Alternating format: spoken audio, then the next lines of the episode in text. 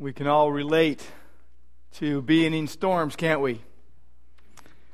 We're going to read right now what Jesus did in Matthew chapter 8, verses 23 to 27. And please stand with me as we read God's Word, as we uh, engage in the public reading of God's Word, which is a biblical practice. Biblical practice to publicly read the Word of God and to let it speak uh, without comment and let it be as it is. And when he got into the boat, his disciples followed him.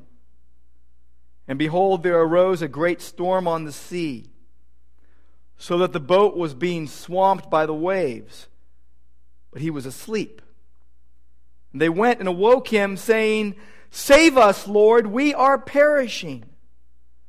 And he said to them, Why are you afraid, O you of little faith? Then he rose and rebuked the winds and the sea, and there was a great calm. And the men marveled, saying, What sort of man is this, that even winds and sea obey him?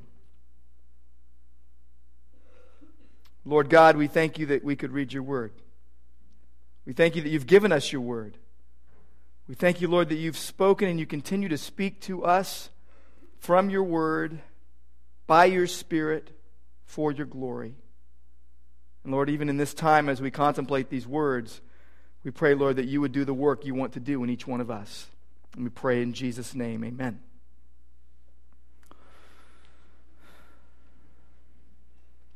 Jesus is faithful in the storm.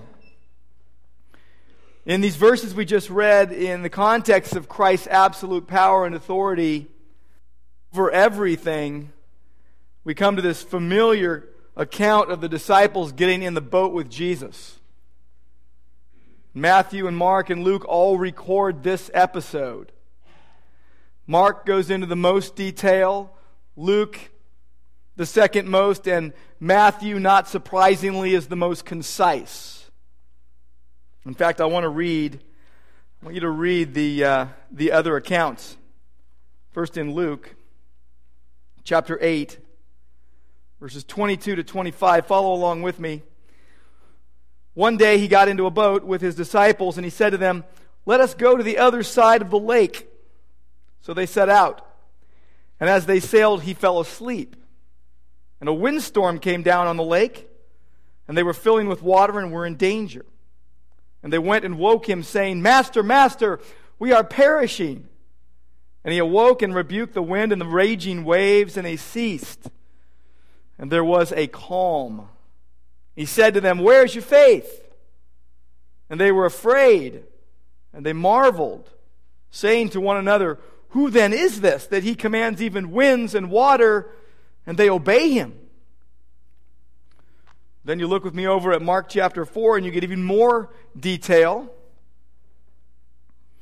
Verse 35. On that day, when evening had come, he said to them, Let us go across to the other side. And leaving the crowd, they took with him, they took him with them in the boat, just as he was, and other boats were with him. And a great windstorm arose, and the waves were breaking into the boat, so that the boat was already filling. But he was in the stern, asleep on a cushion. And they woke him and said to him, Teacher, do you not care that we are perishing? And he awoke and rebuked the wind and said to the sea, Peace, be still. And the wind ceased, and there was a great calm. And he said to them, Why are you so afraid? Why have you still no faith? They were filled with great fear and said to one another, Who then is this? That even the wind and the sea obey him. In reading Luke and Mark, we get these details that Matthew doesn't give us in his brevity and in his making the point that Jesus has absolute authority and power over everything. He doesn't give us all the nuances of the story. In Matthew chapter 8 and verse 23, it says that when they got in the boat, his disciples followed him. So far, so good. They followed him. They were willing to go with him. They were willing to be with him. He was their teacher. He was their Lord. Now, it was a pretty big boat. They're in a boat, and it was a big boat. In fact, there was an excavation in 1986 of a Galilean fishing boat that was almost 28 feet long, almost 8 feet wide, and almost 5 feet high. It could hold up to 15 men. Funny, but when I read this story, I always think of an 8 foot dinghy.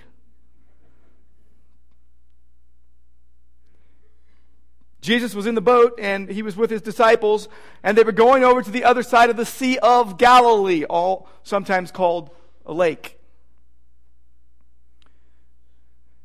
Matthew is recording what he began to say in verse 18 of chapter 8 that Jesus saw the crowd around him and he gave orders to go over to the other side.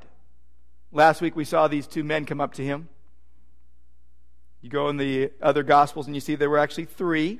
There was another that spoke to him, but uh, this this situation arises before they get in the boat, then they get in the boat. And in verse 24, we read that there was a big storm that arose. It, it, the word behold means that all of a sudden it happened. It was a storm. And it arose on the sea, and it was a big one. And they were in danger. In fact, the, uh, the word used here for a great storm is uh, the Greek word seismos. Uh, it's where we get our, our word seismic it's where we get our word seismograph, where we measure an earthquake. It was shaking, it was, it was quaking almost like an earthquake at what was happening to the boat as a result of the waves and the wind. This was not an uncommon occurrence in those days in that place. Not even today. The thing is, is that um, it, it was surrounded by mountains, and all of a sudden the wind could come down and shocked people with how big the waves were and how dangerous they were, and it would come without warning. All of a sudden, a storm arose, and it was a violent storm. It was a fierce gale of wind. It shocked the boat so much it felt like an earthquake, and so violent that the boat was being swamped. It was being filled with water, flooding. The waves could have been as high as seven feet. The surf was up. The boat was being swamped by the waves, but Jesus was asleep in the back of the boat, in the stern, on a cushion. Jesus was sleeping. He, he had just said he had no place to lay his head, meaning he had no permanent home. And now we find him laying his head on a sack of ballast, most likely, a makeshift cushion asleep in a boat, definitely not a permanent residence, but he was asleep in the midst of a storm. A storm that would wake anybody up. Some of you could sleep through. I slept through earthquakes. Verse 25 the, tells us the, the disciples went and woke him up. Why'd they wake him up? Because they were afraid. They got scared. They panicked. They were very afraid. These were veteran seamen. They were used to being on the Sea of Galilee fishing. They felt terror as the boat was being thrashed by the waves. So they woke Jesus up and asked him for help. Save us! We're drowning. Save us! We're perishing. We're being destroyed. Literally, it means we're being, it means we're being destroyed. And I don't think this was like when our kids tell us they're starving. These disciples were in real danger, and they needed Jesus. It makes me wonder, though, how long these veteran seamen bailed water and tried to row before they asked Jesus for help. They had to wake him up. He was unaffected by this storm. Huge contrast you see between Jesus picture of complete trust in God, and the disciples, overwhelmed by this reality of life, this storm, they even questioned his care for them. For them. Did, you, did you catch that in Mark? Do you not care that we are perishing? Two observations on this one. First, they thought they were going to die. And second, they knew Jesus could help. They thought they were going to die, but they knew Jesus could help. I don't think they got the full extent of what he would do in response.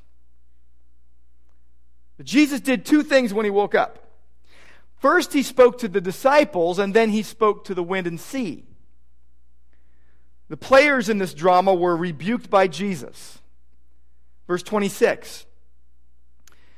He said to them, to the disciples, Why are you afraid? Why are you afraid? Why? Why? Oh, you little faith. He called them little faiths. He says, Why are you timid? Why are you cowardly? He questioned their faith. He didn't question the fact that they asked for help. He didn't tell them that was wrong. He wants us to go to him for help. He do- doesn't want us to panic as if he couldn't help.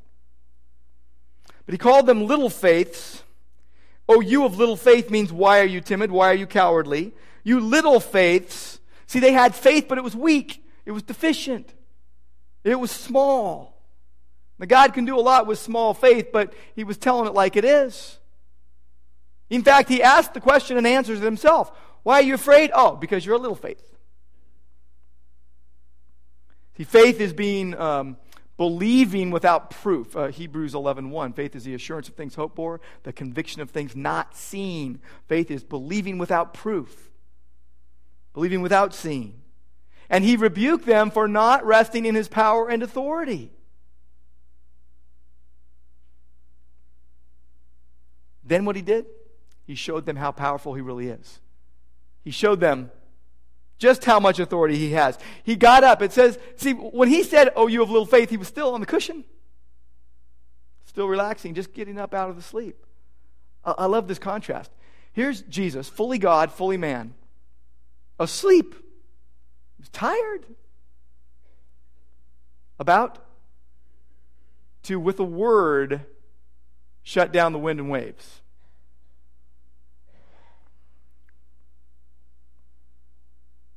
So he gets up and he rebukes the wind and the sea, and there was a great calm.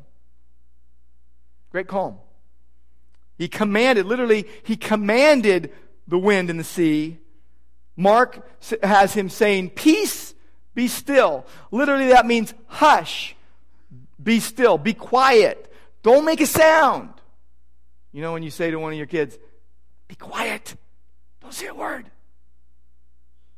stop. Jesus is saying, just like you tell a dog to sit, sit.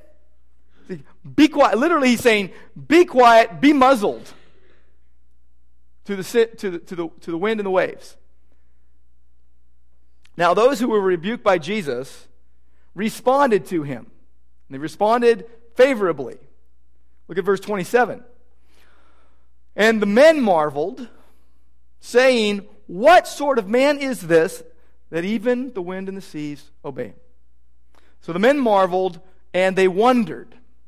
They marveled through the immensity of his power. They wondered because they were blown away by the fact that God was in the boat with them. Now, the wind and the sea also responded to Jesus. Verse 26 tells us there was a great calm. Verse 27, the disciples say, The wind and sea obey him. The wind stopped blowing, the sea stopped raging, it quieted down, it obeyed Jesus. Now, there are several things I want you to see that this episode shows us. Three things that I'll point out. One is that we are not sufficient.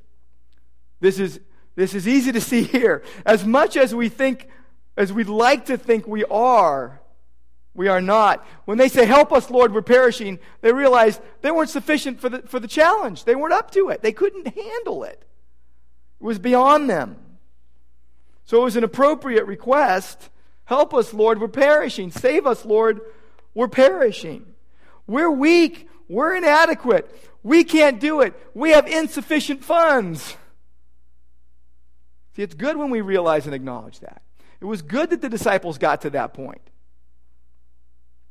There's an inherent danger in self reliance. Self reliance lulls us into thinking quite deceptively that we're in control, that we're the masters of our own destiny, that we make it happen, that we hold the keys. See, when we're sufficient, we just tack Jesus on as an extra in our life. The self sufficient use Jesus as a bit player playing bit parts. He has cameo appearances, but they run the show. He's just someone to them that will help you to get through the day. A, a, a gentle friend who would never tell you that you don't, uh, that you're going the wrong way or that you shouldn't do something. Well, just, he'll never tell you what you don't want to hear. He'll never tell you what to do. He might give you a couple suggestions. Because the self sufficient don't need a Lord, they're their own. And so, to the self sufficient, Jesus may give you some suggestions, but you don't have to follow them if you don't want. He sets it up for you. Um, he's your buddy, he's your friend, he's your pal. Anything goes. You can pick off the buffet table that he sets up anything you want when you're self sufficient. And you never need to be, feel obligated to do anything that he says because you only do what's comfortable for you. Self sufficiency. See, that's the savior of the ones who want to make God in their own image. It's very common today. The self sufficient call Jesus teacher, but they don't want to learn from him. They want to teach him how to be a savior. Others call him Lord, they don't want to bow to him no intention of obeying. The Bible paints a different picture. What will the pot say to the maker? The giver of every good and perfect gift? Jesus said, Apart from me, you can't do nothing, which means you can't do anything apart from Jesus. 2 Corinthians 3 5 says that we are not adequate in and of ourselves to consider anything as coming from ourselves, but our adequacy is from God. See, we need Jesus like we need air. And if we get that part wrong, we will not understand the Christian life as God intends us to. We will become disillusioned when things don't go our way. We run the risk of basing our relationship with God on Him doing what we want Him to do rather than Him doing and enabling what we could never do alone? See, God is a God of love. A lot of people will say, well, God's a God of love. I could never see Him asking that or doing that or even allowing that. God is a God of love, and as such, it doesn't mean that He will never do or allow something that we disagree with or do not understand. See, when I'm not dwelling in the presence of Christ, and by the way, the disciples uh, in the midst of that storm, they, they were in the presence of Christ, but not resting in the presence of Christ. He was resting. They were striving. They were bailing. They were rowing. They were trying to save themselves. When I'm not dwelling in the presence of Christ, when I'm not walking in the Spirit, I am going to be more apt to question or blame God when I am not walking closely with Him, it's going to be easy to find fault in Him and other people. It's going to be easy to throw relational bottle rockets that set people off instead of building them up, instead of thinking of others as more important than me. See, the essence of self sufficiency is when I am so fixated on other things that I don't care to have my gaze fixed upon Christ, that I don't care to have my, my eyes turned on Christ. So there's the danger of self sufficiency, and we learn here that we are not self sufficient. The disciples learned that well. It took a, an instant for the lesson to take hold. When they came to Jesus and said, Save us, Lord, we are perishing. They got there. They needed to. It was good for them to get there. And it points us to a second thing that Jesus calming the storm not only points to our insufficiency, but shows that Jesus is all sufficient. And all sufficient means just that. Does it mean part way? Does it mean partially? It means completely sufficient. If he has all power and authority, he's all sufficient. Able to calm the wind and the sea, able to handle what, what's going on to you and me. See, the disciples that day saw a loving, good God who was able to do immeasurably, immeasurably beyond what we could even ask or think. Sometimes we're, we're tempted, like they were, to ask, Lord, don't you care that this is going on in my life? Don't you care? Lord, why? Don't you see what this it's doing to me? Or don't you care that I've lost my job? I've lost my spouse? That I've lost my friends? That I'm losing my health? We're tempted to ask the same questions. I know how you feel. I've felt that way many times myself. Lots of times. But I've found that feelings can play tricks on you. And that you should not let them drive the bus. Facts should. Let truth drive. All sufficient means just that. We've been blessed with every spiritual blessing in the heavenly places in Christ. He is the truth. He is fully able. Jesus. Let's, let's, consider, let's consider Jesus for a moment. Jesus Christ is the only begotten Son of God, the eternal Word made flesh, supernaturally conceived by the Holy Spirit, born of the Virgin Mary, perfect in nature, perfect in teaching, perfect in obedience. He is fully God and fully man. He was always with God and he is God. Through him all things came into being, and by him all things were created. He was before all things, and in him all things hold together by the power of his word. He is the only Savior for the sins of the world, who shed his blood and died in our place on Calvary's cross. He revealed in that, in that episode God's love and he satisfied God's wrath. He upheld God's justice. At the cross, he reconciled sinners to himself, removing our guilt. Those who come to faith in Christ are forgiven. He redeems us from sin. He, ro- he rose bodily from the grave. He was victorious over death and all powers of evil, all powers of darkness.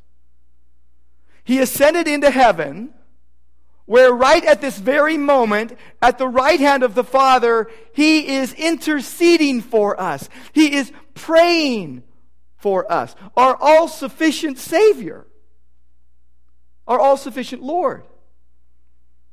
Right now, in heaven, He is interceding for the saints according to the will of God. Praise God. He is head over his people and over his church. He rules as Lord over all. He's the head of the church and should be adored, loved, served, and obeyed by all as the all sufficient one. Now, I know all that. And I still have problems believing that he can handle all of my problems. And so do you. But wait, there's more. There's more. Salvation is a free gift of God, provided by grace alone, through faith alone, because of Christ alone, for God's glory alone.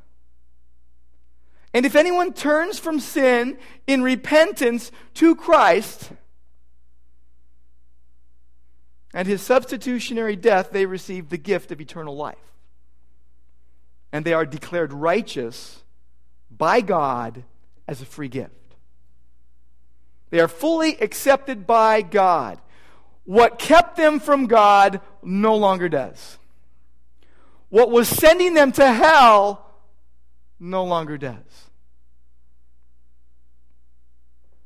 Through faith in what Jesus Christ did, you can be reconciled to God and become his child. A transformation of life happens. You are forgiven the debt of your sin.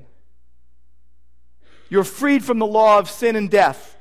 You're, you're, you're put into the freedom of the Spirit of God, of the children of God. There's more. The Holy Spirit works in believers, producing His fruit in their lives. And He will renew your mind so that you will want to serve Him and want to please Him and want to grow in Him. That's the one that we can't trust when things happen in life.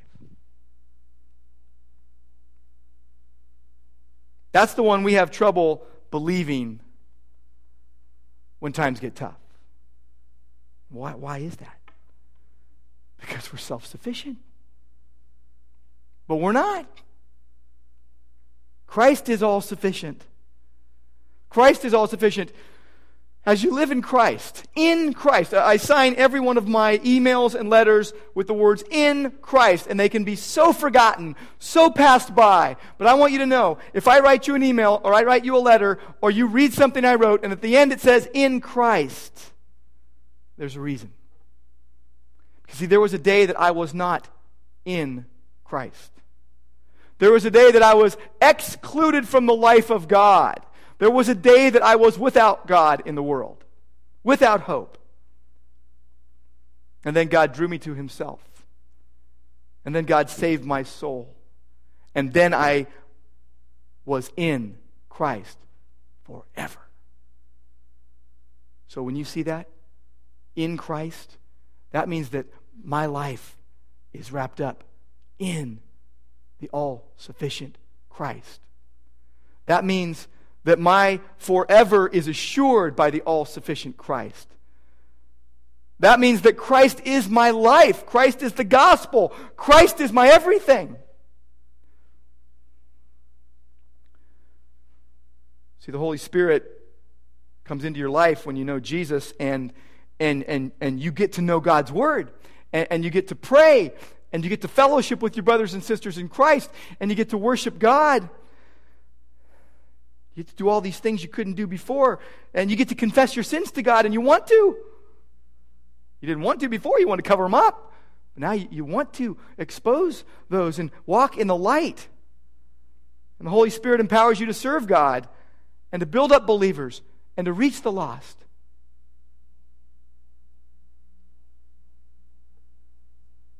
I know it sounds weak, uh, but I, I keep asking the question to myself then why don't I trust him in everything.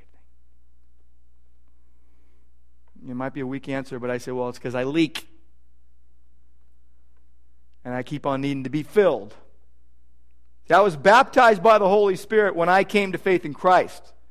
But I need to be continually filled with the Spirit as I live in Christ. Because I'm sinful and I leak.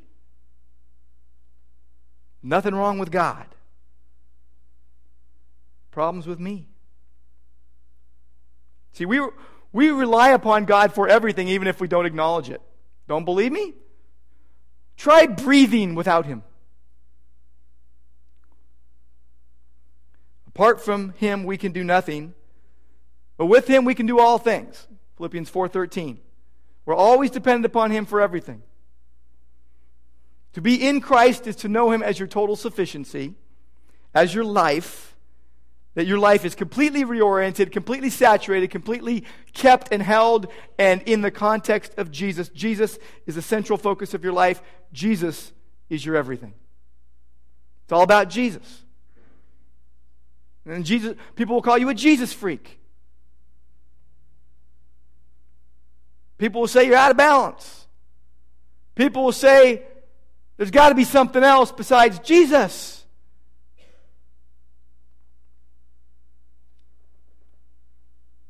Jesus teaches us moment by moment, day by day, what it really means to know Him, what it really means to love Him, what it really means to be in Him, because He is in us. And what we do with Jesus is we, we, we need Him because we seek real life answers to real life problems and questions from the one who is real life. We are not sufficient. Jesus totally is.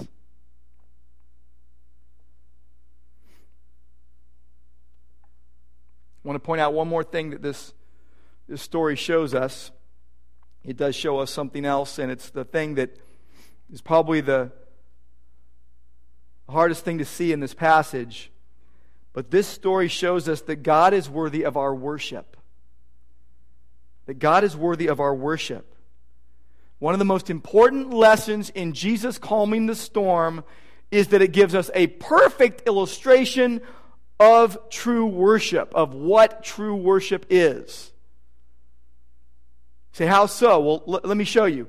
Matthew says that they marveled, verse 27. Marveled. Mark says that they became very afraid. This was after Jesus calmed the wind and the waves. It's not the fear of, hey, we're going to die. It's the fear, it's the reverent fear of being in the presence of one whose power and authority is greater than anything you might face in life.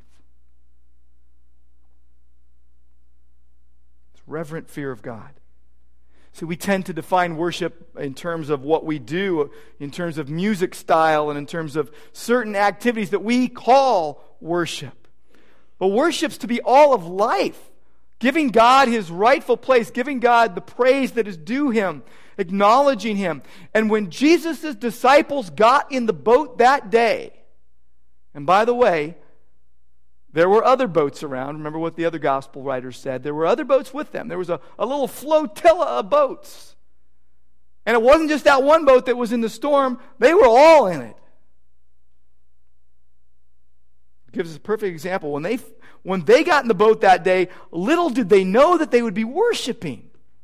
They're going to be having a worship service. They're all wet, by the way, drenched, probably cold. But see, here's what their, their response to Jesus demonstrated they, they, they marveled, they were in great fear.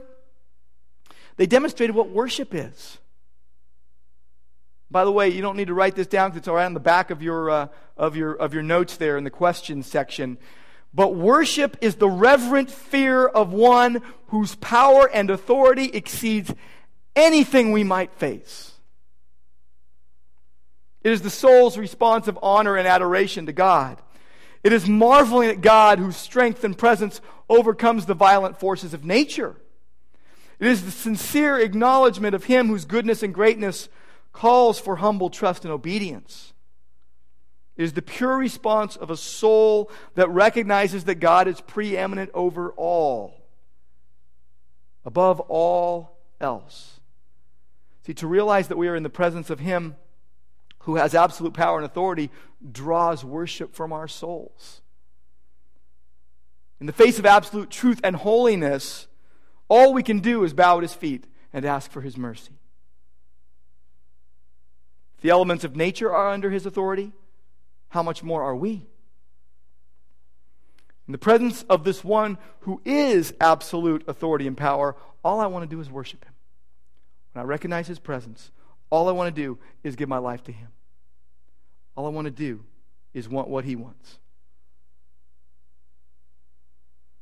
See, what, what true worship does is this and I base this on Bob Kauflin's definition of a faithful worship leader. But true worship does this it magnifies, and these are in your notes as well, it magnifies the greatness of God in Jesus Christ through the power of the Holy Spirit, motivating the church to dwell in God's presence, proclaim the gospel, and live for God's glory. That's what true worship does. Worship in God's presence draws worship from our souls to God. It led that day to amazement and adoration. Uh, it led that day to them wondering, questioning, who is this man? It led them to process the greatness of God and consider who it was they were really dealing with. How awesome he is. So they said, Who is this? Who are we dealing with? None other than God Himself. Jesus captured their hearts in this display of power and authority. This was no mere man. They clearly saw that, that Jesus himself, not just his miracles, is extraordinary. God wants you to worship him. God wants you to worship him not only when he rescues you from storms, but God wants you to worship him in the midst of storms. I will praise you in the storm. I will praise the God who gives and takes away. He is who he is always. See, the episode on the sea was no accident. Jesus didn't have a, a sleep thing. It was designed by Jesus as a huge teaching opportunity. What did he want them and us to learn? That if you are in the boat with Jesus, or better yet, if Jesus is in the boat with you, if you know him, and you are safe, you are secure. Nothing can touch you that hasn't first come through him. And what he wants from you is trust, obedience, and worship. Give you a little nautical term there and toe the line with Jesus. Trust, obedience, and worship. Storms divert our attention. But Jesus focuses us. You don't have to strain and strive and bail out, bail water in your storms, and then get as far as you can get and then ask Jesus to take over. Hey, Jesus, you can take it now. What you need to do is dwell in the presence of Jesus. Dwell in the presence of Jesus. That's what I need to do. It's like when you need patience. You say, well, what I'm going to do is I'm going to work on my patience. That's the wrong tack. When you need patience, the way to get it is not to work on your patience. You're not the Savior. You're not the Lord. You're not all sufficient. The way to get it is to learn to dwell in the presence of Him who gives patience who produces patience. Dwell in him who is our peace. Peace will come. The Holy Spirit will produce patience. When you do that, when you dwell in Jesus, here's what you're going to learn. You're going to learn that troubles may overwhelm, but Jesus overcomes. Troubles may overwhelm, but Jesus overcomes. And in Christ we are safe and secure. The one who leads beside still waters also leads through the storms of life. He has shown himself faithful so many times before, so many times through the ages. God was faithful in Joseph's storm. We see it in Genesis. Favored by his father, betrayed by his brothers, accused by his boss's wife, forgotten by a man he helped, lied to by his brothers, promoted to power and you don't see him complaining to God. He accepted what God brought in his life graciously, and therefore he was able to forgive with grace. Job went through a storm. The storm Job went through was not of his own making. And Job learned that God is faithful no matter what. Naked I came from my mother's womb, naked I shall return. The Lord gives and the Lord takes away. Blessed be the name of the Lord. Jonah went through a storm, one he brought on himself. And God was faithful in that storm to lead him to repentance. Jonah learned his lesson the hard way, but still he learned it because God is loving and faithful and kind. You will know him to be faithful in the storm when you trust him in the storms you face. What I love best about this story is it is all focused directly upon Jesus and his faithfulness. This is basic following Jesus at its pure best. This is stripped down following nothing but Jesus. Help us, Jesus. Save us, Jesus. We're perishing.